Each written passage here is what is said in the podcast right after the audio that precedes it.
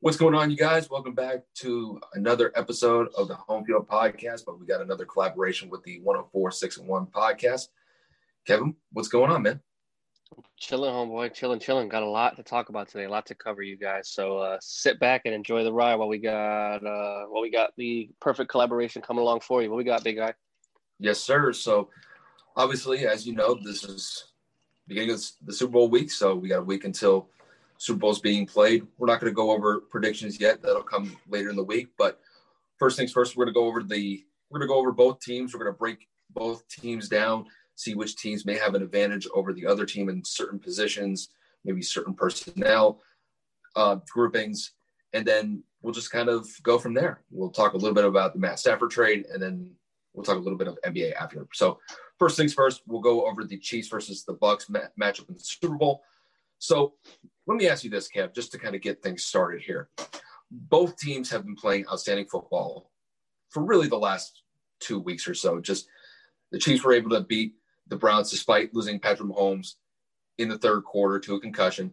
And then they probably had arguably their best performance of the year against Buffalo at home in the AFC Championship game.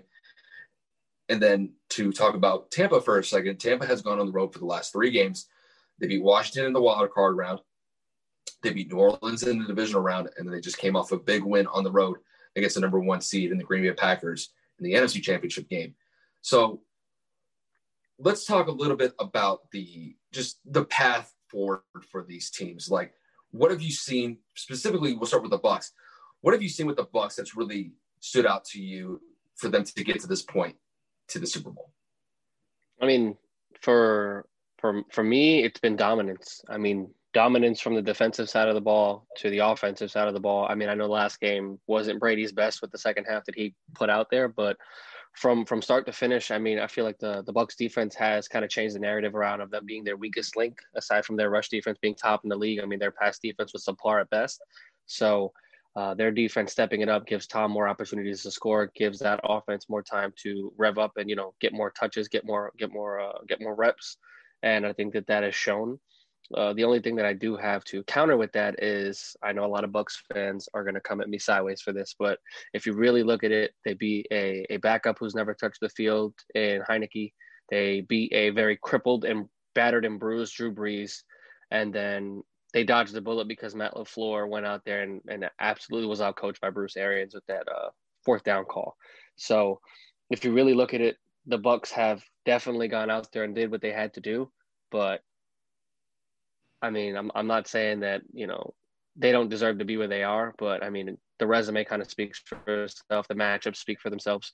But the Bucs, like I said, they they dominated teams they needed to beat. So just because Heinicke never played doesn't mean that it needed to be that close. But they won. That just because they beat Drew Brees and he was hurt doesn't mean that they shouldn't have beat him. You know what I mean? Like they, they went and did what they needed to do to be the, the road team throughout the entire integrity of the postseason is tough but they need to continue that defensive dominance in order to not only win the game, but to rattle Patrick Mahomes because everybody knows the Chiefs live and die with that man, one five, and to have a chance, that pass rush is going to have to continue to play well, and that secondary is going to really have to show out. Yeah, I think specifically with the Bucs, a few things that really stood out to me. We'll talk a little bit about the offense first. The offense has been pretty consistent the last three weeks against Washington, New Orleans, and then Green Bay. So they went on the road, scored 31 against a pretty decent defense in Washington. Washington had a pretty solid pass rush, and they were still able to put 31 points on the board, and they didn't turn the ball over, which is huge. It, I'm always in the mindset that if you turn the ball over on the road, you definitely put yourself in a hole, and it could easily get out of control very quickly if you're not able to, to steer the ship in the right way. And then the same kind of the same thing with the Saints game. They put 30 points on the board in New Orleans and they didn't turn the ball over. And that that's something that the Saints have always been their rival, the team that they can never get over the hump against. And yet when the moment mattered the most, they were able to step up and be extremely effective when they needed to be. And then last week against Green Bay. Now, I thought the offense played spectacular in the first half. I thought Brady looked good. Leonard Fournette was an absolute beast in that first half, especially on that touchdown run where he broke like three or four tackles to dive into the end zone. And even though that they had a subpar second half, lar- largely due to Brady throwing those three interceptions, I thought they, they stepped up when they needed to be, especially when the game was close with about two and a half minutes left. They were able to execute, get some first downs, and then just ice the game away at the end.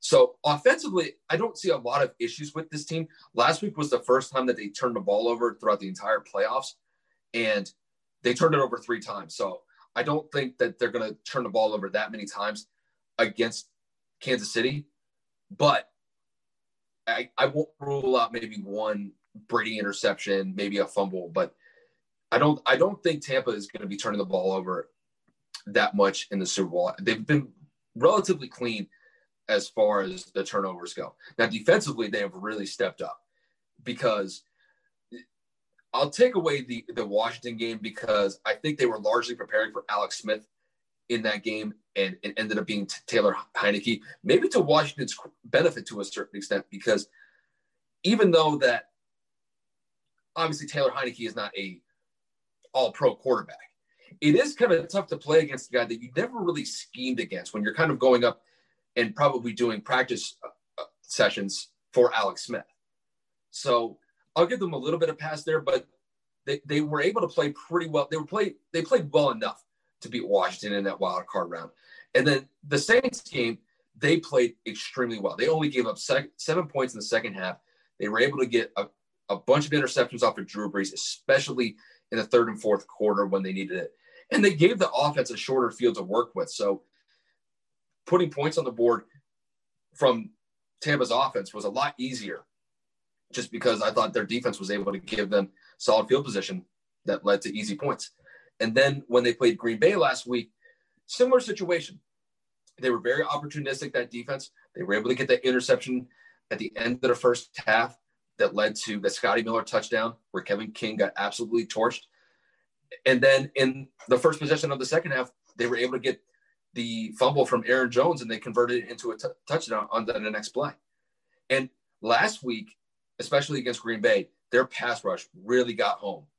And you could even say the same thing when they were playing against New Orleans. That pass rush, JPP, Ndamukong Suh, those guys were a force to be reckoned with. And they were able to get Aaron Rodgers on the ground five times. They were able to hit and knock down Drew Brees a few times. And that pass rush, that pass rush, even though if it doesn't get home, it can definitely affect the throws and it can give the secondary an opportunity to get some interceptions. And it happened against Drew Brees particularly.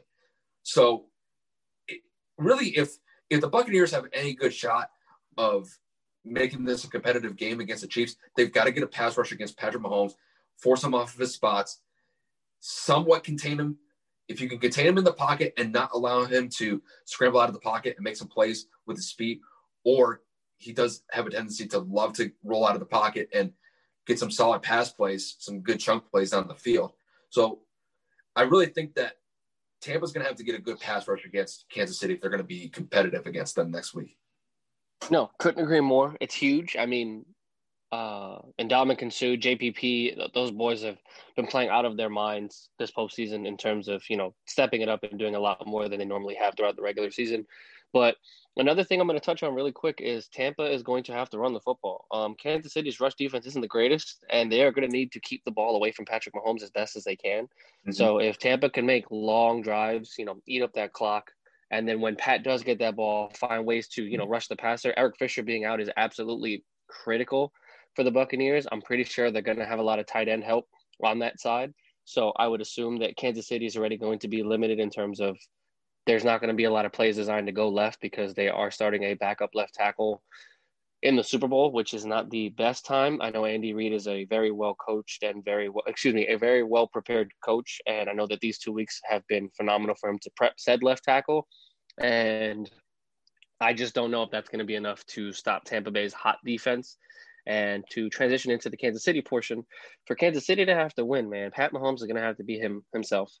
They are going to have to find a way to beat that secondary. Obviously, that is still the Achilles heel of this Bucs defense. Obviously, the Bucs have played Pat, as Ryan had stated on your episode a few weeks ago or a couple of days ago. Um, I don't know if Tom's going to make the same mistakes that he did a few weeks back because that game did go down to the wire. Kansas City took a, a, a huge lead early, but Tom did scratch, uh, scratch back and make that game a lot closer. And I think that the Bucs are a different team than they were back then because, I mean, look at them now, Super Bowl bound. They're the home team. The defense is finally playing up to par. The run game is playing consistent, and I mean, Tom is playing absolute like Hall of Fame caliber football right now. So I think that they are definitely for sure a different team but Kansas City for sure is going to have to find a way to. I don't know if it's going to be on those sweeps or those trick plays or those, you know, those uh those double reverses to try to find a way to get those rushing yards to have the play action honest. But there's going to be a lot of man emotions. Andy Reid is going to have to find ways to trip that defense up in some kind of way. You can't have Pat Mahomes drop back and throw it 40, 50 times. I mean, you're already down probably your best offensive lineman on the team you cannot afford to have Pat Mahomes eating dirt all day. So I would say that the same thing goes for the Chiefs. They have to find a way to run against the best run defense. I don't know how well that's going to go, but I think that the Chiefs are going to have to either find a way to score quick and hope that their defense can do something on their end, or they're going to have to find a way to open up that run game because Tampa is no Tampa. Tampa's defense is no no scrub right now, and Tampa's offense is definitely something you need to respect. So I think that this is for sure going to be a Super Bowl for the ages. Yeah, I couldn't agree more. Just to focus on Kansas City here for a second, I think I'll tell you this. Like I said, kind of in the intro, I thought Kansas City played arguably the best game that they played probably in a month, just because they'd already kind of claimed the first spot in the AFC a few weeks before the end of the season. I believe they got it in week 16. So, and they and they kind of struggled a little bit with Cleveland. Now, obviously, I know that that Patrick Mahomes was out in the second half, and they were blowing the doors off of Cleveland in the first half. So they probably would have romped Cleveland if Patrick had stayed in. But with all that said, though, that, that performance against Buffalo, I thought was was really key for them.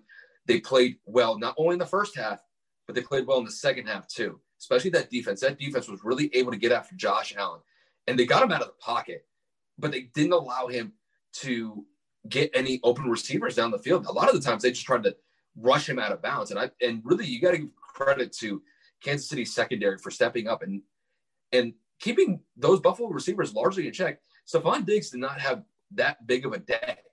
A lot of the stats that he was able to get were mostly in the second half, and they were pretty much garbage time stats anyway. So at that point, just kind of pumping the stats up. But with Kansas City, I think the one thing that they could really focus on here against Tampa I think is their secondary. Tampa's secondary does have a tendency to get beat, especially deep. That's where I think Tyreek Hill really comes into play here. Because in that first matchup that they had, Tyreek Hill was an absolute monster in that first quarter. He had like 12 catches, over 200 yards receiving, had two or three touchdowns. The guy single-handedly beat the Bucs defense, and he was able to just do it by using his speed to burn past any corner or any safety that was lined up either on him or in coverage. And he did it relatively easy. So I think that's something that, that the Chiefs can probably try to exploit again. I do think that that Tampa's going to try to shore up that element of their defense because they know they got beat that last time with it. But if they're able to get Tyreek Hill into some jet motions, utilize him in some some special type, I wouldn't say trick plays, but get them into some different looks that maybe Tampa hasn't seen this year. That'll definitely get Tampa's defense on their heels, and they're going to have to react in a certain way. But they got to be careful with Tyree because Tyree can really break one off extremely quickly. And once he gets going, if he finds a little bit of a crease, he is gone. I mean, he was a perfect example against Buffalo last week. He takes like a little five, 10 yard play and turns it into a 70 yard gain, almost gets a touchdown out of it. So, absolutely. And not only that, I, I do think that that matchup with Travis Kelce against Tampa's linebackers is going to be another key focal point to focus on. Because Travis Kelce has been an absolute monster in the playoffs. He's basically been Patrick Mahomes' security blanket for the entire year this year, but specifically in the playoffs as well. I mean, he had over 10 catches and had over 100 yards receiving last week. And he, I think, was able to get two touchdowns against two touchdowns. Yep. So I think that matchup with Devin White, Lavonte David going up against Travis Kelce, that's going to be a tough matchup for those Bucs uh, linebackers. Even though that the Bucs linebackers have been playing pretty well recently, especially Devin White. Devin White's been an absolute monster. So I think Kansas City they're going to have to definitely they're going to have to scheme a little bit differently for this game. But if they're able to get Travis Kelce and Tyreek Hill in some open spots, I think that's they can. I think they can definitely exploit the Bucs secondary in certain situations. But it you still got to stop Patrick Mahomes. Yep. If you're able, if you can't get, if you can't stop Patrick Mahomes, it doesn't matter what defense you throw at him, because Mahomes is too good. Whether he's in the pocket, on the rollout, you have to get pressure on him. And if you, if if Tampa can't get any pressure on him, I think I think the Chiefs are going to light it up. I think Chiefs can put up 30 plus in this game. So, and that's the thing. Pat, Patrick is the oil of that offense. And you saw it in that in that Cleveland game. When Patrick Mahomes went out of the game, the whole offense basically sputtered. But yeah. he comes back against Buffalo the next week. They put up almost 40 on, on Buffalo, and Buffalo had a good defense. Yeah. So it's going to be a very interesting matchup. Um, it's and I'll tell you this: I, I didn't really mention much about Brady, but Brady's going to have to be his best too. If you, the thing is with Brady is you have to limit those turnovers.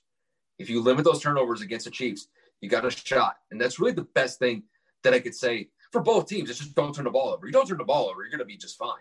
You at least give your team a shot to win. So, but the way that I see this on paper, I see this to have the potential of both teams scoring 30 plus in this game. I think it has the potential for that. Couldn't agree more. I mean, I think it ends up going down to the wire of who turns the ball over first.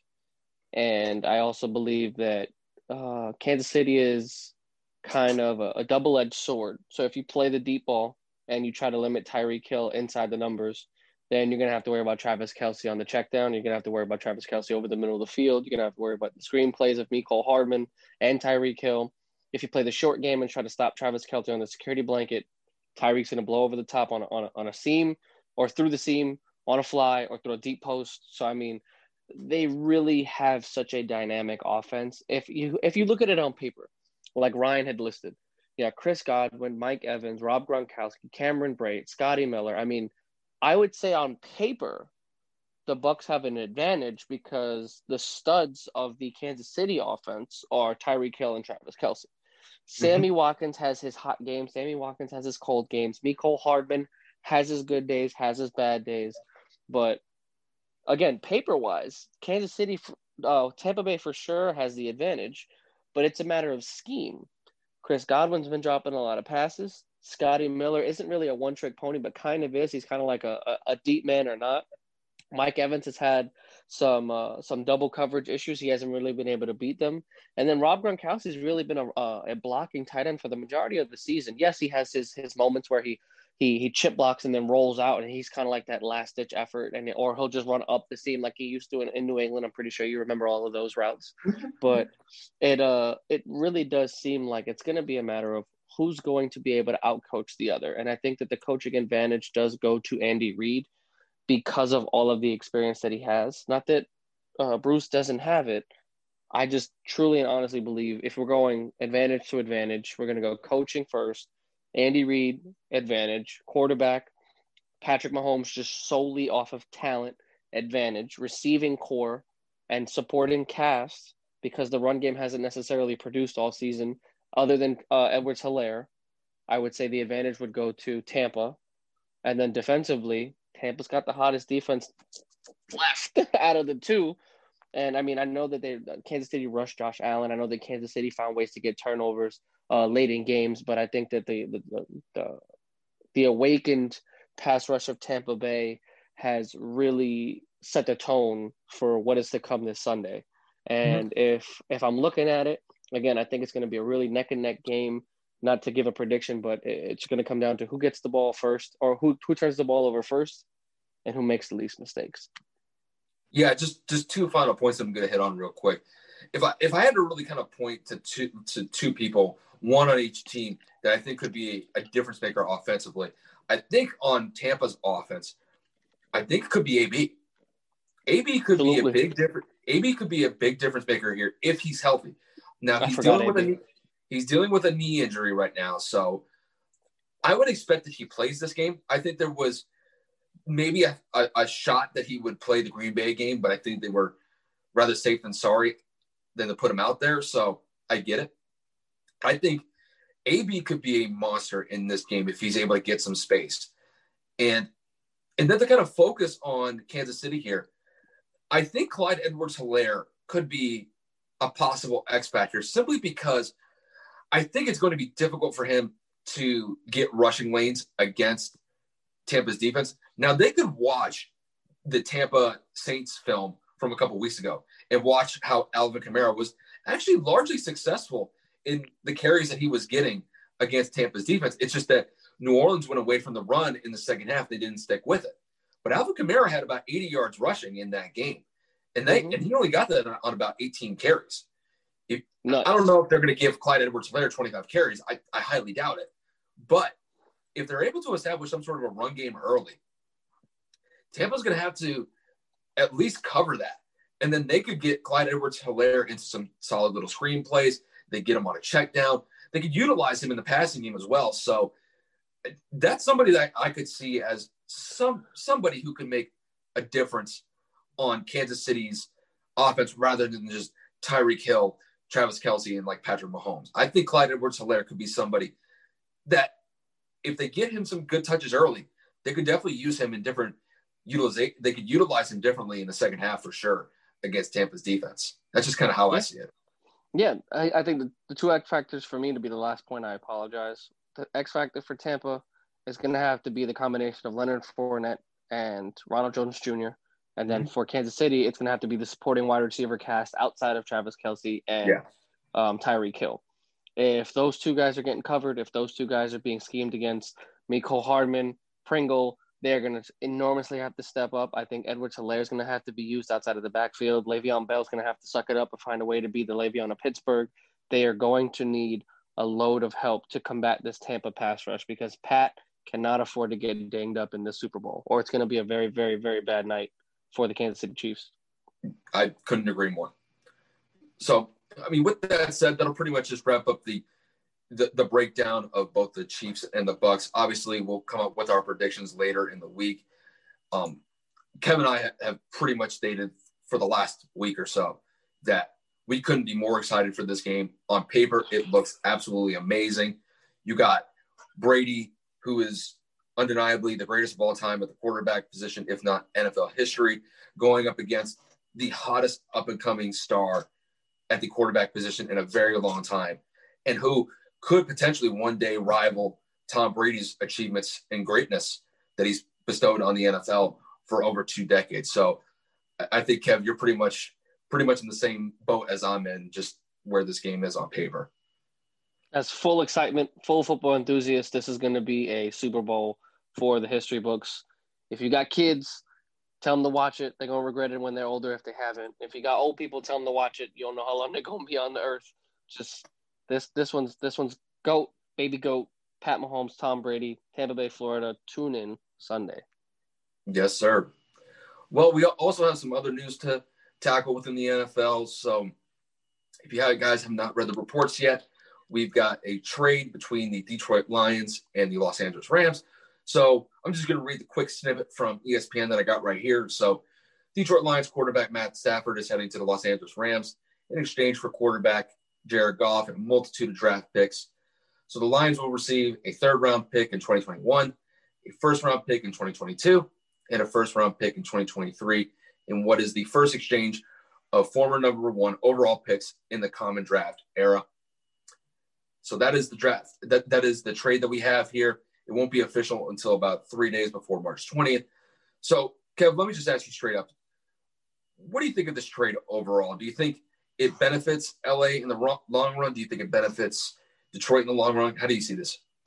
I think that LA robbed them blind. I think that getting rid of Jared Goff, no disrespect, outside of a Super Bowl year, I really have never been a fan. Um, I know that Sean McVay offense made him look a lot better. I know the second he got that contract, everybody kind of, well, not everybody, but most people kind of looked a, a little confused. Like, really, like Jared Goff, $136 million I don't really think he's worth it.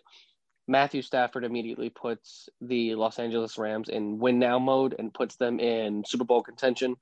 The defense obviously showed out last year that they could they could play, but their their losses were inconsistencies at the quarterback position. Uh, Jared Goff was already going to be not demoted, but it, it, there were multiple reports showing that this upcoming offseason there was going to be a QB battle between Goff and Wolford.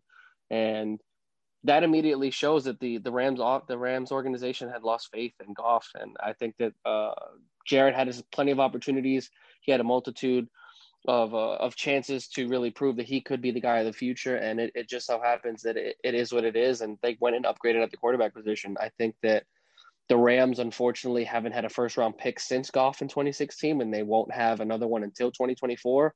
But I mean, that offense is talented. A lot of those players are under contract for the near future. Aaron Donald is still one of the best players in the world. Uh, Jalen Ramsey as well. This this catapults them with this massive upgrade. If I had to put a hypothetical grade on it, I say that their quarterback play was maybe a C, a C plus, puts them at a B, B plus. I don't know if you agree, but Matt Stafford's play Matt Stafford's grittiness, being able to play through multiple injuries. Hopefully, that offensive line will be able to keep him upright. And Sean McVay's offense will definitely suit him a lot better than any other offense he's ever had. But I, I, I think the Rams immediately win, win that trade, hands down. I think so as well. Just looking at the trade, just just kind of like from a big picture here, I think it finally gives Matthew Stafford his first real chance to actually succeed in the NFL, really since Calvin Johnson left Detroit.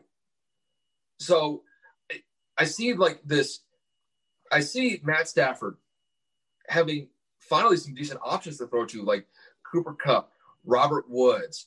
Then you got Cam Akers out of the backfield. And you also have Tyler, Higbee. And you got Higbee. So I was just going to mention him.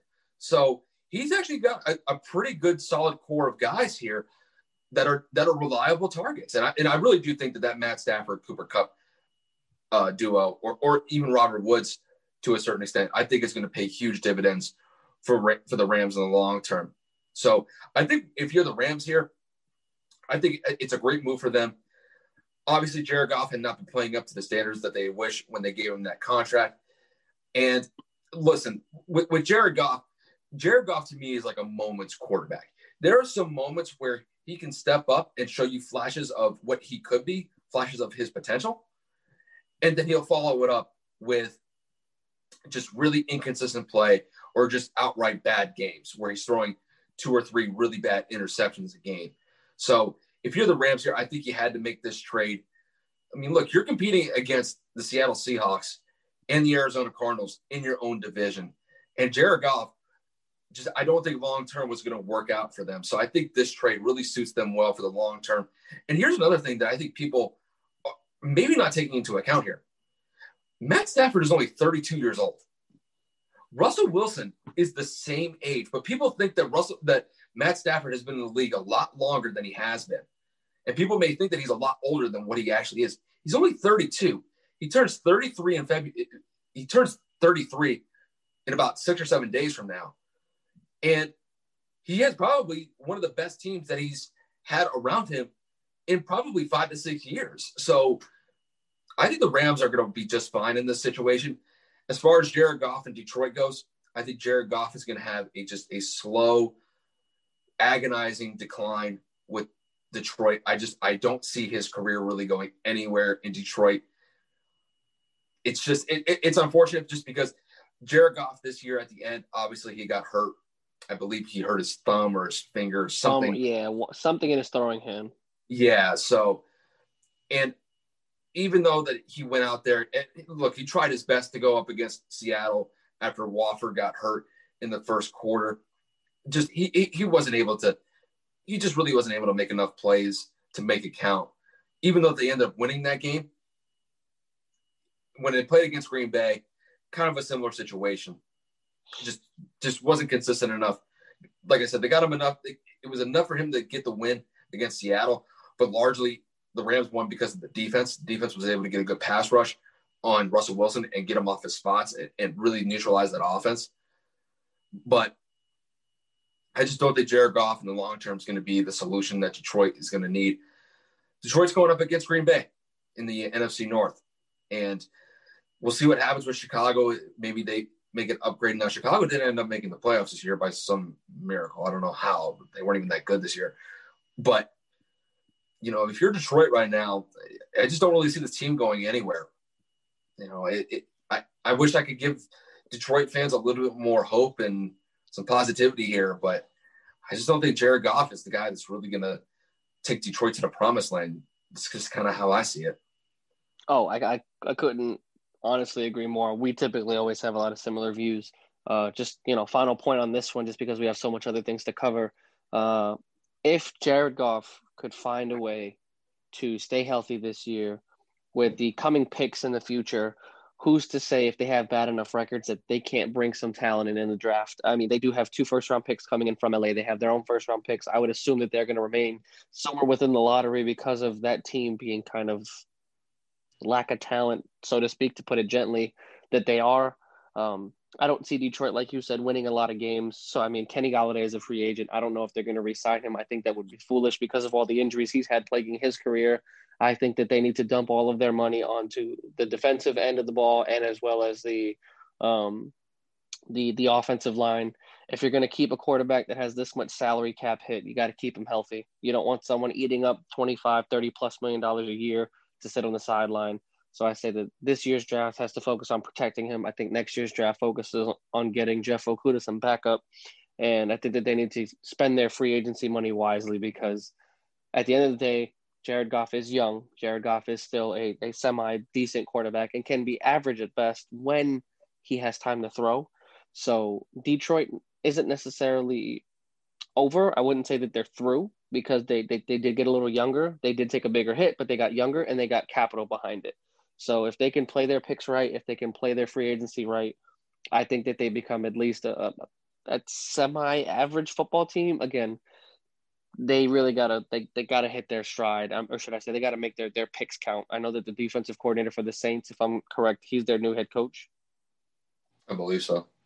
So that man's got to come in here, and he's immediately got to either clean house and start letting people go, or he's really got to come in there and just just come in there and pick that defense up and absolutely get Jared Goff some protection. But I mean, other than this this trade, we have some speculation. We have some big news on Deshaun Watson. Well, not really news, but uh, Deshaun Watson has obviously officially requested a trade from the Houston Texans as of last week, and I mean officially, the the trade request was put in uh, weeks before by Deshaun's agent. But I mean, I have to ask you, with this Matt Stafford trade and the capital that he commanded the, the, the Rams to give up, if 32, almost 33 year old Matt Stafford demands three first round picks, what do you think a team's got to give up to get the 25 to 26 year old all pro quarterback that Deshaun Watson is? I mean, just looking at what Matt Stafford collected as far as the draft capital, I mean, the Lions got a first round pick in 2022 and a first round pick in 2023. So they got two first round picks and then a third round pick in this upcoming draft. You take that into account for Deshaun Watson if he ends up getting traded. I think Deshaun Watson is going to get three first round picks. I could really, I could legitimately see that. I don't think it's going to be anything more. I don't think it's going to be anything crazy like, oh my God, they're going to get four or five uh, first round draft picks back for Deshaun. I don't think it's going to be that much. I, I could definitely see a scenario where they give up, where somebody gives up three first round picks, but I think that's going to be the cap there. I don't think people are going to go past that unless they're really, really desperate to get him. The Jets. I mean, maybe. I, I mean, they got to. They could maybe trade Sam Darnold to, to Houston, and I mean, I don't think Houston's going to be very thrilled to know that Sam Darnold is going to be the guy that's coming in after Deshaun Watson if that and if that trade ends up happening look, I have to look at it from this perspective with Deshaun. Houston has just absolutely botched this whole process. I mean, not just this process, but really the the beginning part of Deshaun Watson's career. They they've really haven't been able to surround him with at least decent talent after the DeAndre Hopkins trade. They did have Brandin Cooks, but I mean, Brandin Cooks versus DeAndre Hopkins, I'm taking D Hop all day. So I really think that Absolutely. this whole thing really started falling apart when Deshaun Watson lost his number one target in DeAndre Hopkins. I really think that got the ball rolling to it's like, you know, I I can only do so much here, just because He's the most sacked quarterback, I believe, in the league, or he's one of like the top two, top three quarterbacks who gets sacked in the league. No, it's he's putting his bo- he's putting his body on the line every single game, and even in games that they're going up against some decent teams, like eh, like specifically against the Colts, Houston was competitive in some pretty good games against some divisional rivals this year. So Deshaun Watson single handedly has at least keeps his team competitive. But just from really a front office perspective, they just have not they have really not done anything well to give Deshaun Watson the weapons that he needs to thrive in the league. And especially after the, the trade for DeAndre Hopkins, where basically they just gave him up like a bag of chips. So I think moving forward, and you're kind of already seeing it right now, you're seeing kind of like this war of these war of words between Houston's front office, their coaching staff, and Deshaun Watson's camp because Deshaun Watson's camp has already said that they demanded a trade weeks ago. And then you got, I believe, the new general manager for Houston, which I believe it's Nick Caserio, who, who was the former uh, player uh, development head in New England. He's already stated that we intend to keep Deshaun Watson here. He's a Houston Texan, and we intend on keeping him here. And I think as the, the weeks go on, as some details begin to materialize, you're going to see this this shift. Either either he ends up staying or he the pendulum swings towards him getting traded. I'm of the mindset that he's going to get traded. I just believe that at this point, Houston is just not a viable option for Deshaun Watson anymore. If if it was, Deshaun Watson would kind of be leaning towards coming back to Houston, but I just don't really see that right now. And and not only is Deshaun Watson somebody to keep in mind here, JJ Watt is kind of in a similar situation. His situation is not that clear right now. He and really Houston's front office is going to have to at least provide some clarity to the situation, not only to Deshaun Watson, but to JJ Watt as well. You got two potential big players on Houston potentially being moved here. I don't know if JJ Watt's going to get traded. I don't know what's going to happen with him. There really hasn't been that much development with JJ Watt, but it, look, these these guys need some clarity on the situation moving forward here. I'm still of the mindset though that Deshaun Watson is getting traded, even though the Houston's front office isn't saying it right now. I think that they're they're going to be able to work out some sort of trade package for from some other team to get Deshaun Watson to uh, some, maybe a better place. I mean, if he, if he ends up going to New York, I don't know if that's I don't know if it's that good of a move because New York really doesn't have that many options to throw to. So just kind of wait and see at this point. But I'm of the mindset that Deshaun's probably going to end up getting traded. So here's my thing, right? Matt got two first round picks. I'm gonna be bold and say that Deshaun Watson brings enough to the table to demand four first round picks. It's okay. a matter of who is going to give it to him. Who's going to give Houston? I think Houston. Well, actually, let, let me start over. I think all NFL GMs are professional bullshitters. Everybody is always going to say, no, we're keeping him. No, he's staying. There's no way that he's leaving this organization. Perfect example Odell Beckham gets that perfect big deal. Absolute, like, yo, he's not getting moved. We're keeping Odell. That, Are you kidding? Boom, gets kicked that's, out that's the opinion that they put out to the public. What they put on the public is one thing, in private is something completely different. Absolutely. So the second someone someone's in that GM's ear and they say, "Hey, we'll give you four. Take them. Take no fran no NFL franchise is turning down four first round. Are you kidding me? Like the Houston Texans have absolutely gutted their future for the stupidest positions in the world. You traded away DeAndre Hopkins. You traded for Laremy Tunsil and gave up picks. You traded for Kenny Stills and gave up picks. You you you gave up all of your capital. They're looking to get some of that back, and I think that they see an opportunity and to get it. They see an opportunity to get it back, but they do know that their franchise is walking out of the door.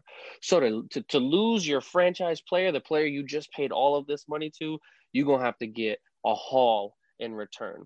That's why I think the New York Jets are the best fit not only because they're probably more than willing to give up the picks because they know Deshaun is there for the long haul, Their defense isn't the worst defense in the league, and I know that their receiving core isn't the best, but they have, I think, a top five free uh, cap space availability for the season. They, they've got a decent amount of cap space.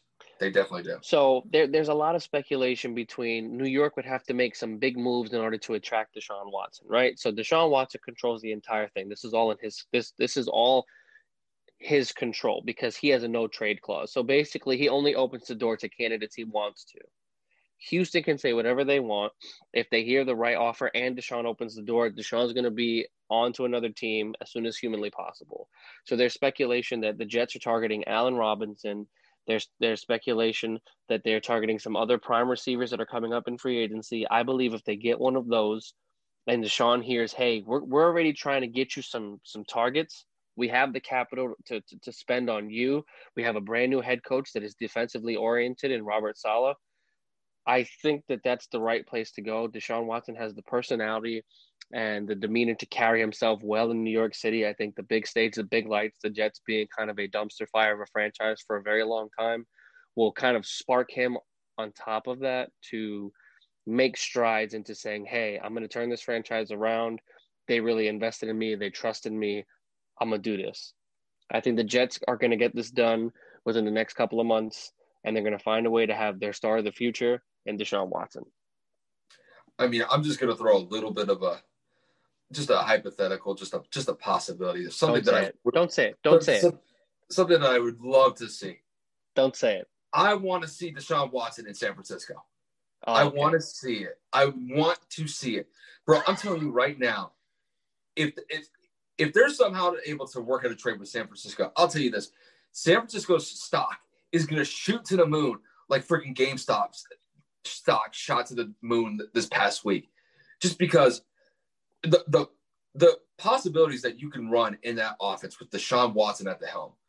You got Brandon Aiyuk. Um, Emmanuel Sanders isn't there anymore, but they still got they got George Kittle. They've got all those running backs: Jeff Wilson, uh, Tevin Coleman. You also got Raheem Mostert. Just the the possibilities that you can run with that offense is just insane to me. And I would just like for me personally, I would just love to see Deshaun in that offense. I believe that he would personally thrive on that team. Now, obviously, the 49ers would have to give Jimmy G, but that's just Take him. that's just how I that's just how Take I see it. But but the thing is, like, have you heard anything, any development about them possibly getting rid of Jimmy in a trade to Houston though? I, I haven't Anything recently? Heard it. I I haven't heard anything in, in regards to giving him up for Deshaun, but I have heard that Jimmy is being shopped. Okay. Now, mind you, we're not professionals. We don't get direct sources. This is all off of multiple reporters on NFL Access. You know, Adam Adam Shefty, Mortensen. You know, all, all of those reports. But there has been chatter amongst the world that Jimmy's going to get moved this offseason. because I haven't seen enough. I like I'll tell you this, like I saw more about the Matt Stafford trade possibility more prevalent more prevalent in this past week than I have anything about uh, Jimmy G possibly getting traded within like the last two or three weeks. So I think I think San Francisco to a certain extent is probably keeping mum on the Jimmy situation for now, but I think I'm in the same boat as you. I, I, I see him getting traded as well. But I know for me personally, I'd love to see Deshaun in that offense with the 49ers. Let, No. let, let me get let me get a thirty. No. No, let me get a thirty. You got, Okay. you get, you get, you get, let me get thirty. Not even a full. Let me just get thirty. Okay. All right. There's All right. no shot. There's no shot he goes to San Fran. You want to know why? Everybody forgets they have to pay um Nick Bosa. They got to pay Trent Williams to stay, and they have to pay this guy that they drafted out of Stanford. I always forget his name. His name Solomon something. Oh God, he was like the fourth overall pick out of Stanford. But nevertheless, it, it doesn't matter. They have like four primed players. Solomon Solomon Thomas, thank you very much.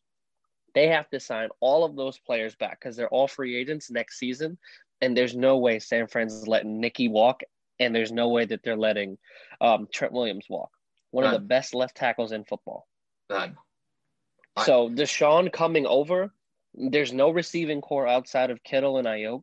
For that, you stay in Houston and you continue to throw to Darren Fells and Brandin Cooks. It, Aiyuk is a playmaker. Aiyuk is is, is is is is phenomenal. That's one season. The running back situation in San Francisco, you might as well have a 24 hour like um, um emergency services because all of those running backs run into the ER on the weekly. This man Mostert, this man McKiss, uh, McKissick or not McKissick, uh, no, they got they got Tevin Coleman. Jared Jared McKi- Te- Tevin Coleman too. Ever since he left Atlanta, injury prone. Um, Jared oh McKinnon. my God, J- Jared McKinnon, get out of here, man! Tore his freaking ACL in the preseason two years ago. He's been busted up in his knee. Get get get get get, get them the fuck out of here. All of their running backs, legitimately, they went down to their fourth string back this season, and even he got hurt. But he was balling before he got hurt. I had him on my fantasy team. I don't give a shit if you was balling up until the point of your, your knee ripping apart. The point is you got hurt. San Francisco's biggest issue last year was everybody, for whatever reason, they had the injury bug. Yep. Everybody on that on all four facets of that team was hurt. Deshaun Watson goes over there. They have no money to help him out, and you have injury prone players. I don't think that that's going to fit. Jimmy G, cool. You get rid of some of that cap and it gets alleviated over to Houston, but you're inheriting a bigger hit because Deshaun's getting paid more than Jimmy. So that gives less inkling for them to go and sign other players to help him. I just don't think it's feasible. It would be perfect, ideally. I think that he would thrive in Kyle Shanahan's system, but financially, I don't think San yeah. Francisco has the means to go and do it. I know it's it's a pipe dream, but I just one can think, right? I, I thought you were going to say New England. I would have. I would have hung up no, the, the Zoom not call. Gonna, no, not going to happen. Not going to happen. No, you kidding me? I no. Don't get me wrong. I'd love to see Deshaun Watson in New England, but he has nobody to throw to. Who's he going to throw to? He's going to throw to a. Listen, Julian Edelman has been a really reliable player for the last five to seven years, but he's been hurt and he's getting older. So he's probably only a year or two away from retirement anyway. And then you're going to throw to Jakobi Myers. Now, Jakobi Myers is a, is a decent player. I will. I'll give you that. He he has he has some upside. But N'Keal Harry has been an absolute bust ever since he's been drafted. And then after that, it's just kind of like a carousel of young guys. I mean, Gunner Olszewski, he might be like the next up and coming like Wes Welker type receiver that New England has. But I, I, gotta see like if I'm Deshaun Watson, I'm like that just that doesn't entice me. That just going to New England just does not entice me right now unless unless New England adds like some decent depth to their receiver or their their skill position, it's just not going to happen for New England. I think New England's pretty much out of the boat right now until they, they fix what's going on in the offense, dude. I, their defense, I mean, is okay. Their, de- their defense is solid, but the offense is just nah. Nah. Did you see the report they came out today? Matt Stafford don't, no, said, "Don't, don't." this man said, "Yo, trade me anywhere in the. I'll go to the Jags. Trade you me anywhere. Don't send but me you know, you know why, right? You know why. Matt Patricia's on that staff. Yep. Yep. I could not stop laughing. Matt Patricia must have done some dark shit over there in Detroit for him to literally say, even though he has no control anymore and has the greatest coach in NFL history behind him, to say, I just don't want to go there. Just don't send me there. That one little dark corner in the northeast, don't send me there. That's hilarious. I don't think that had anything to do with Bill Belichick. That was solely Matt. No, no, no. It's, it's, solely Matt Patricia. Matt Patricia did not deserve to be a head coach. He absolutely ruined that franchise. And Dan Orlovsky and multiple former players have said the way he managed that team was an absolute abomination. Yeah, and, and look, I, he's one of those Belichick disciples, and I think once they get out of that system, there's few that thrive. Their, their, weaknesses are really shown to the world. And look what happened. He was gone within. Did he have two years in Detroit? It was two. Three. I think it was three or two and a half because he got fired yeah. mid-season. Okay, so now I mean you could look to Brian Flores. I was just about Miami, to say it's the only Miami one. Has, but but he's done fairly well. And I'll give you another example. Brian Daboll. Brian Daboll was on New England's coaching staff for a while. He was the offensive coordinator for Buffalo, and now he's being considered, or was being considered, for um for a head co- coaching position. I don't know if he's uh, Houston. I think it was the Houston position. Did he end up? Hold up. He didn't go to Houston. Didn't he go to? uh He was on Alabama for a little bit, but I think he's still with the. I think he's still with Buffalo as of right now. But I know he was on uh, Alabama's coaching staff just a few years ago. It wasn't that long ago. But he, Oh, but the, he's somebody. the goat has the goat Bill O'Brien. Thank you very much, Bill O'Brien. He's over there in Alabama now. Yeah. See how that? I mean, if he's a coordinator, fine. I'll tell you this though: when Bill O'Brien was the offensive coordinator for New England, that was that, that was the beginning of the Rob Gronkowski, Aaron Hernandez era. That was all. That was all uh, Bill O'Brien, and that offense was was scoring a lot of points. They were averaging close to thirty points a game when Bill O'Brien was the offensive coordinator. So that wasn't a bad. That wasn't necessarily a bad. He wasn't necessarily a bad offensive coordinator, but as a coach, yeah, he was he was subpar. And that's putting. Please tell me, please tell me you just got the notification I I'll see it later. I, I from ESPN. Did you send it on Twitter? No, it just dropped down. It transitions into us our next topic perfectly. The Wizards just beat the Nets.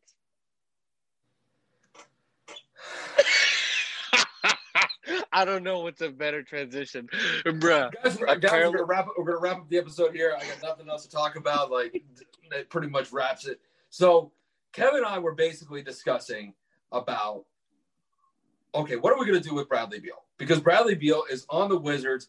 He's been balling out pretty much the entire year, and this team is trash. Like this team is going nowhere. And then Ooh. and then they beat the Nets. Bradley Beal stole the inbounds pass, and Russell hits a game-winning three with four seconds to go. How many points did Bradley score? I don't know. Hold on. Let's go take a look. I Oh. gotta take a look. Hold on. You gotta give Oh. me a second. Uh, This is this is I mean, great. I mean, we, great. we were talking about they scored 150 points.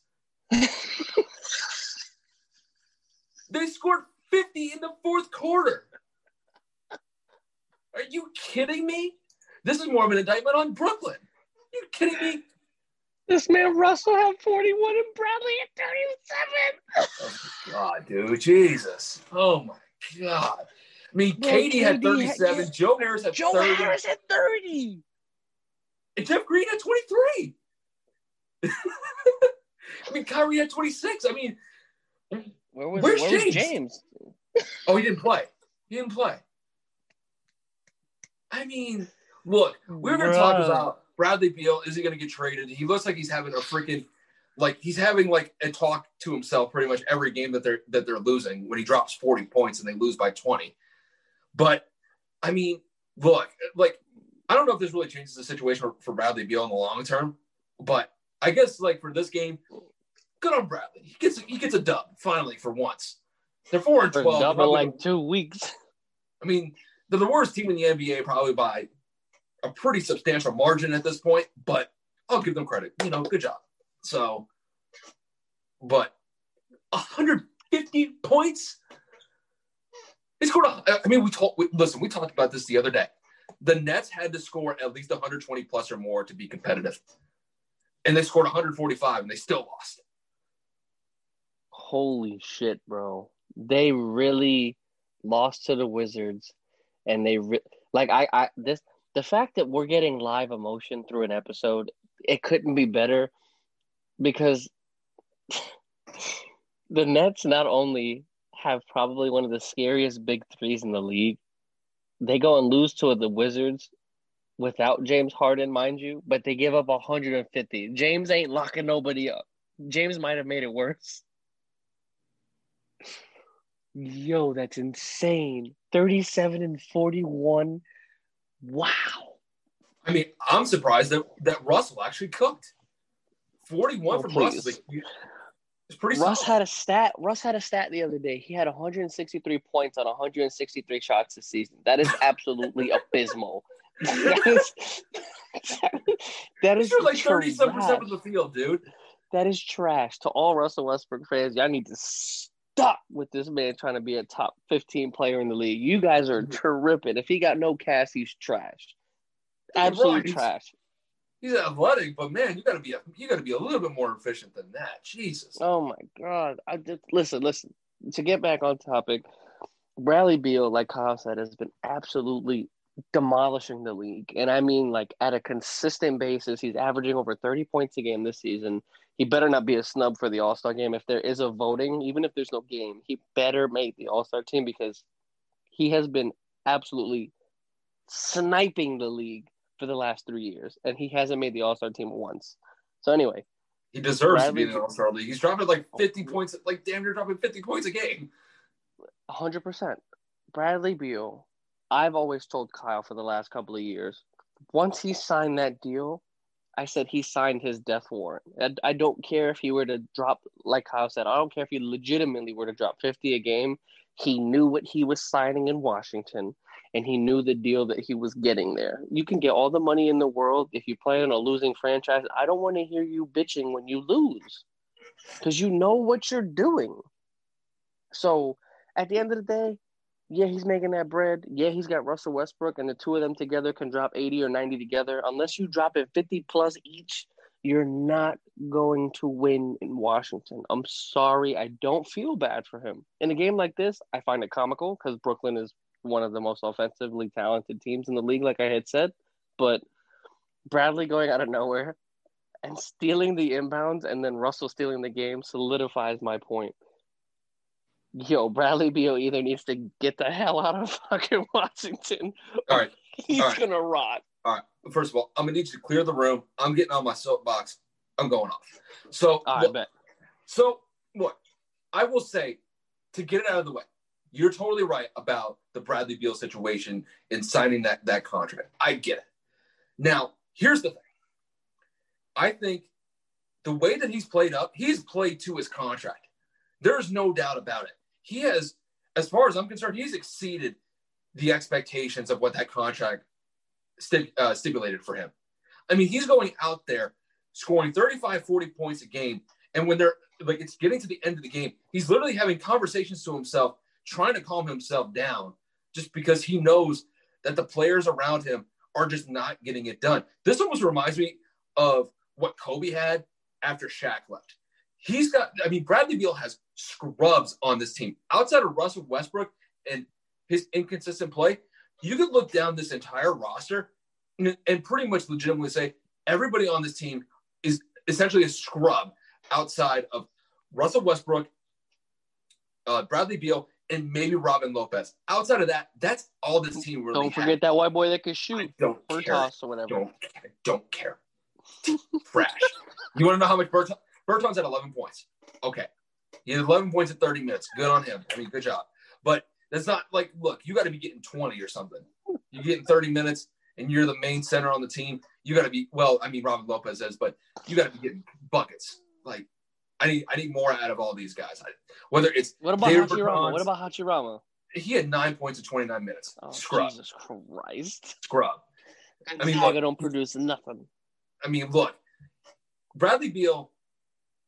They need to get him out of out of Washington. He is giving Washington everything that they had, or really everything that he has, and it's just not replicating. It's just not replicating in the wins on the floor. So for me, for what it's worth, get this man a, a decent opportunity to compete and actually be on a contending team just because to see his prime get wasted in a dumpster fire of a team like Washington is just absurd to me. That's just how I see it. And it's, it's, gonna blow it's gonna get to a point where he blows up on the sideline. It's he, either he blows up on the sideline or he blows up in the locker room. Something's gonna happen. I don't know when it's gonna happen or what's gonna be the catalyst to get it going, but he's to pop off on somebody if they keep. Now, granted, this Brooklyn wins, this Brooklyn win for them is probably an anomaly. Probably not going to happen uh, anytime moving forward. But I'm telling you what, if they keep losing the way that they've been with him playing this way, he's going to pop off on somebody. And I get it. I understand it. And I think the reason why he signed that contract extension in the first place was because, look, that's the team that drafted him. And I, have always been of this mindset. A, if a player gets drafted by the team that, if a player, uh, if the team, hold up, let me say this right. If the town that drafts him, usually that player wants to stay in that town. And with Bradley Beal is the same thing. And I think maybe in this situation, maybe maybe his heart was a little bit more at play here than maybe his head just because I don't really think the prospects for Washington long term were going to be anything positive. But he took that contract extension. He gave Washington's front office an opportunity to make something happen, and the best they got was Russell Westbrook. I, I mean, that's it. I, I mean, after that, if I'm Bradley Beal, just like you just kind of shrug your shoulders. It's like I got to get out of here because it, it's not going to happen for me. No, not at all. Not at all. But I, I, there's not really much I can say. I mean, he is obviously one of the best players in the Eastern Conference, one of the best players in the NBA. I mean, especially this season, he's really showing out and trying his hardest. But I don't know if Washington's going to let another franchise player go. When they let go of John Wall, that that that took a lot, and I know that like like I said or like we said when the trade happened, Houston won the trade. Um, it just goes to show, man, Washington just cannot do anything right, and if they let Bradley go to just have Russell solely by himself, I think it's going to be that much more comical for me. Now, if we have to talk about another player who's been under some, I won't say speculation, but been getting some some I wouldn't say negative press, but has has definitely voiced his displeasure with the performance of the team so far is Luka Doncic. He has been very vocal about the team not playing up to the standards and the expectations that they had for this season. And I know you're a Dallas Maverick fan and you've been watching most of the games from this season so far. Where's Dallas really going right now? Will it get better as the season goes on, or do you think that this inconsistency will linger at least for the extended future here. So this all started after Kleber, Maxi Kleber, got uh, diagnosed with COVID after the Denver Nuggets game. So after that, there were four players that were close contacts with him and were out for two weeks. We had Josh Richardson, our acquisition from Philadelphia, Dorian Finney-Smith, who was one of our best defenders, and we had uh, Jalen Brunson and a combination of some other players that were, you know, in and out of the lineup due to injury as well as the the COVID situation. So our lineup has been absolutely depleted as of the last two weeks. We're just getting them back now, and I mean, legit like. Josh Richardson played for the first time, like I want to say two nights ago. I want to say this was Dorian's first game back, other than two nights ago and uh, some other players trickling back and forth, just getting back from injury. So, I mean, we have players playing minutes that they definitely should not be. No excuse whatsoever. Um, the chemistry on the team just does not look good. I had one of my good friends, shout out to Big Fred. He texted me the other day during the Denver game that was on, or the Utah game. I don't remember which one. We were getting absolutely annihilated by 25 in the first quarter. I'm pretty sure it was the Denver game. And our team just was not there. We are on a five game losing streak. We've lost seven of our last nine. We just do not look like a team that wants to play basketball whatsoever. And it is absolutely frustrating as a Mavericks fan, and I mean a diehard Mavericks fan, to legitimately watch this team just go out there and play with not only a lack of effort, but a lack of care.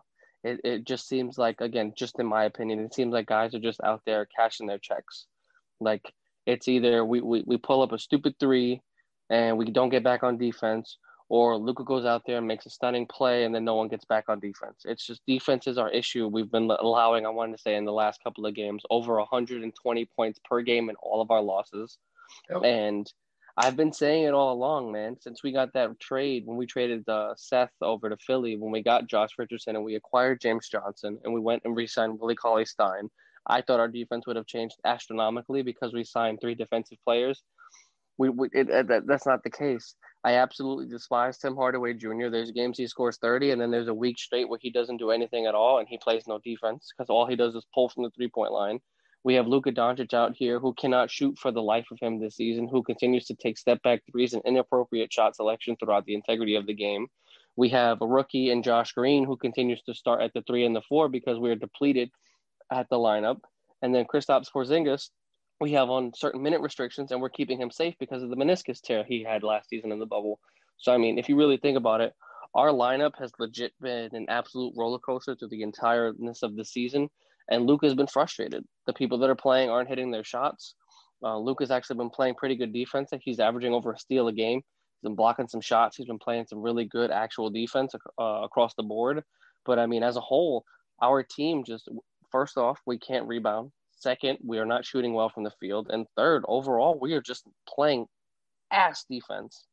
Yeah. So I'm hoping we change it. I'm hoping Rick has something to say. Uh, I know in the last press conference he just says, you know, we kind of got to weather the storm. It's not what a Maverick fan wants to hear right now. I don't. I don't need some fucking analogy. I need us. I need you to get the best out of our players right now. But we're, we're not playing good at all. And I know a lot of Knicks fans are ecstatic because the the worse we do, the better their pick gets because that's the pick from the Porzingis trade. But excuse me, at the end of the day, um, we still win that trade because Dennis Smith just said he wanted to play in the G League, and that is the last player that you got from the Dallas Mavericks for the trade. So if all you're banking on is a pick, you're absolutely an embarrassment to basketball because you should be focused on your season and not how bad we're doing. But I don't know, man. I, I keep seeing these games. I keep watching these highlights. I keep, you know, seeing the final score reports and the box reports, and I'm just frustrated every single night. It's an it's an absolute just disappointment to a, a season I thought we were really going to turn it around. Yeah, I mean, just looking at some of the the box score stats that I've seen so far, just looking at the losses that they've had really over probably the last two or three weeks. Really, the, the two areas that really point out to me is the field goal percentage from Dallas. Obviously, they're not they're not hitting their shots the way they need they need to be. And then the other fact is they're getting out rebounded 15 to 20 rebounds plus a game. It's like in the in this Denver matchup, like they were getting out rebounded 49 to 34. I, I, believe in one game it was like 55 to 35. Just they're getting out rebounded, and the other teams are getting offensive rebounds and cashing in on those offensive rebounds as well. And the sad part is we have three seven footers on the team in Porzingis, Bogdanovich, and Willie Cauley Stein. Or not and Bogdanovich, uh, Boban Marjanovic, sorry. And if you can't get rebounds with three seven footers, it's, it's going to be tricky. And now here's the thing I think I, I do have faith in Rick Carlisle that he will be able to steer the ship and get it out of this oh, rut they've been in the last 100%. really the, last like two or three weeks that they've been in because the, they need to because Luka has definitely been frustrated this year. He has definitely stated it in the in the post game interviews with reporters. He's basically called out the team saying we need to get it together if we're gonna make any sort of shot for the playoffs. They're the 13th seed in in the Western Conference right now. So I mean, gas, bro. That's second. That's I mean, it's third to last in the conference right now, and I mean, just looking at the schedule that they have, I mean, they got the Suns tomorrow, which we lost you guys see it, it, it'll it'll be Monday. So, um, and then after that, they play the Hawks. They play Golden State twice. They play Minnesota, and then they play the Hawks again. So, uh, it's going to be tricky. I, am not saying that um, completely panic with Dallas.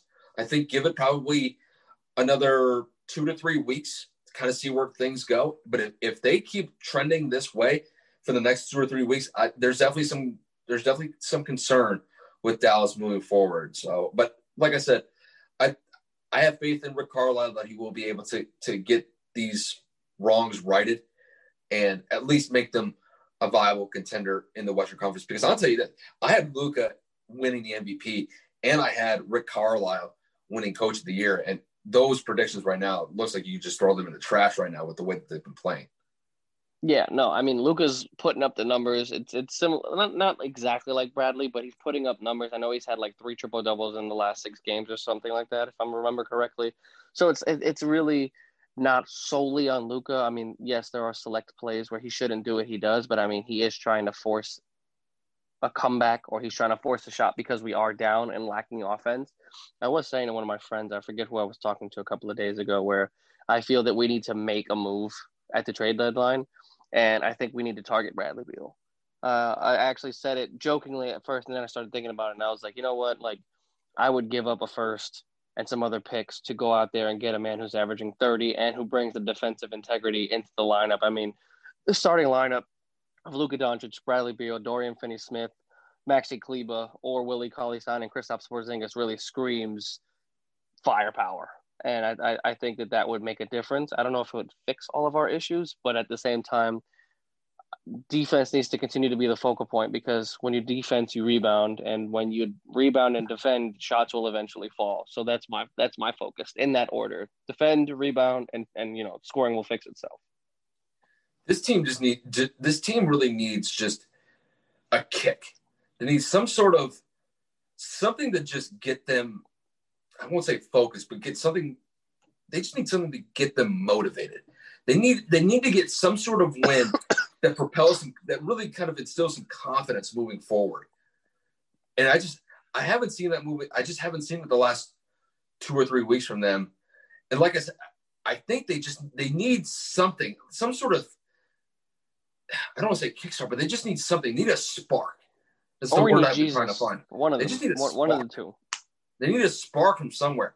You, and I don't know if Luka dropping off, uh, dropping 45 is going to do it. They need somebody else to really step up and and make a difference on this team. This team has a this team should be better than where they're at right now. So preaching to the choir, buddy. Like I said, I, I, they need a spark. I don't know where they're going to get it from, but they can't just solely rely on Luka to do the work. They got to have other players step up and make an impact. You hear that? You guys got to step up. Yeah, that's, that, that, that, that's what I've. That's what I've. That's what I've. That's what I've come to. I've started to talk to the painting that Isabel made me because I don't really have much else. Because you know I got my Dirk jersey hanging right there, and I see it every night. I just look at it. I'm just like, really? Like, Dirk is probably furious right now. It's just, it's just seen, annoying. Seen better days. Yeah, to say the least. I mean, with that said, I mean, you want to wrap this up, or uh, you got anything else to touch on or to talk about real quick?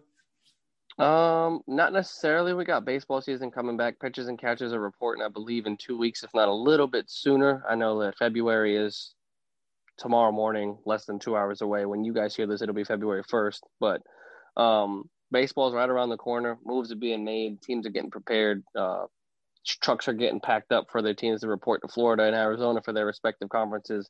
But I couldn't be happier. Couldn't be more excited. Yankees baseball is just around the corner, and I'm ready to have my heart broken again. I mean, come on, you got a little bit of faith, bro. Come on. I have faith every single year that we're going to win. Look, look, it's right over this shoulder. See, all my teams are right here. It's always on this shoulder because I sleep on this side. But the way I see it, the Yankees or World Series are bust, like any other team. But I mean, like the the pressure that sits above our head every year that we put upon ourselves that the city of New York has upon this team is is absolutely ridiculous. I mean, we have the best pitcher in baseball, or if not one of the best pitchers in baseball. We have one of the best players, if not the best player in baseball, arguably in Aaron Judge. It, it, we need to do what we need to do to win. Masahiro Tanaka decided to go back to Japan. We picked up Kluber, we picked up uh, Tomlinson or whatever his name is from Pittsburgh. You know, we uh, we have Severino coming back in the summertime. So I mean, our team is, is is just getting healthy and we're just picking up the right players at the right time. It's just a matter of we need to have the right management behind Aaron Boone. We need to make the right plays out in the field. And we just we just need to be better, man. We we can't go on slumps. We can't go on droughts the way that we did last season. We we have to have our pitching absolutely addressed, and we need to make sure that we are doing everything we can to keep games within our reach. And if we fall behind, our offense needs to do what it needs to do. We re-signed DJ LeMahieu, one of the best hitters, if not the best pure hitter in baseball. And our job right now is to win the East and then, you know, focus on, you know, being the best team in the AL, if not the best team in the in, in, in baseball. But the Cardinals are coming up right behind us. They just signed Arenado or trade for how do you pronounce his name? Nolan Arenado or Arenado. Uh, probably the best infielder in baseball right now, if not the best third baseman in baseball. He's just an absolute tank and a sucking vacuum cleaner up at third base. So baseball, like I said, man, baseball's going to be a great time. Even the Mets are trying to turn it around. The Mets out here going and get Francisco Lindor and a bunch of other players. So, I mean, it's it's going to be a great season. I'm excited. They're projecting 162 full game season. So, I mean, I'm hoping everybody can somewhat stay healthy and stay together. But the pinstripes is coming, man. Yankees coming for everybody's ass, especially Boston. Y'all can kick rocks. You got to look over to your right shoulder and look at that that New York Yankees insignia and say – it's been 11 years. It's time. It's time. It's time. It's time. I need I need a parade. COVID aside, I need a I need a fucking parade. I feel like. Would you would you go up to New York? Absolutely not. Are you kidding me? They're not going to host a parade. They're closing everything down. They're not going to have anything. I'm just saying if they, I'm just saying if they had a parade, if if they had a parade, if they won the World Series this year and they held a parade in New York City, would you go? It, it might be considered. It, it, it yeah, I'd probably go. so, yeah, that's what that's what I was looking for. There's like, yeah, there's a parade in New York City just because the Yankees won the World Series, and you're not going. Like, no. yeah, you're right. You're right. You're right. Absolutely, you're right. I'd probably go. Other no, than that, um, I don't really have anything going. Okay, so I mean, with that said, you guys, that'll pretty much wrap it up from here. Um, I want to thank Kevin for coming through for another collab. Obviously, I think you guys enjoy the back and forth that we do here. I know we do, and um, definitely expect it moving forward. Also, before we wrap this up, I do want to mention that it is my brother's birthday. Um, it'll come. This episode will come out tomorrow. That's when his birthday is. So I just want to say happy birthday to my brother Alex. Turns 23 tomorrow, so I just wanted to give a quick shout out to him. And, yes, uh, sir. Uh, happy birthday, big dog Kyle. You getting old, my boy. Listen, I'm on the wrong side of 25, dude. You don't gotta remind me. I turned 20. I turned 26. 26. I turned 26 in March. I I'm on the wrong side of 25, so it's gonna be okay, man. We're gonna be in a nursing home together with that damn cane. Did the yeah. Yankees win yet? Yeah, 30 years later and still haven't won. it's gonna be okay. We'll figure it out. But that's all I got on my end. You guys, Kev, you want to wrap? You want to wrap anything up? Uh, yeah, man. Just want to, you know, big shout out to Kyle's brother Alex. Happy birthday. Hope you enjoy it. Happy and healthy one for you. But other than that, you know, we uh we enjoy making this content for you guys. We got some episodes planned out for the next couple of weeks. Um, Super Bowl predictions and you know any other free agency news that comes out in the NFL or any NBA news that continues to trickle through the the pipeline. Maybe any other Washington Wizards upsets for you. But you know, like Kyle said, we get we get a lot of joy out of making these episodes. I know that Kyle and I share a lot of similar opinions, but you know, once we officially collaborate and combine our podcast officially, this is going to be a consistent thing every week. You guys are going to get great content, a lot of fun, and a lot of good moments. So, Kyle, appreciate you for always being down to do these episodes and and editing all the videos because without you, we wouldn't have a lot. So, shout out to you, my boy. Same from here. Same from me, bro. Same from me. Like I said, you guys, thank you guys for tuning in.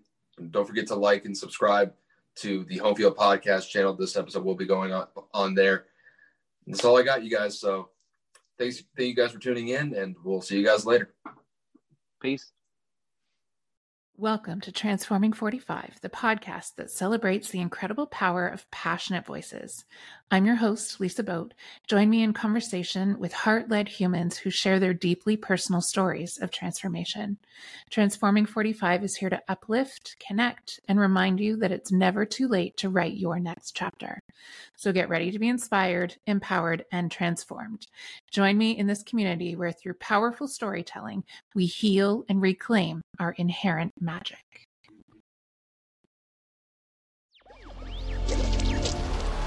Electricast. Electricast.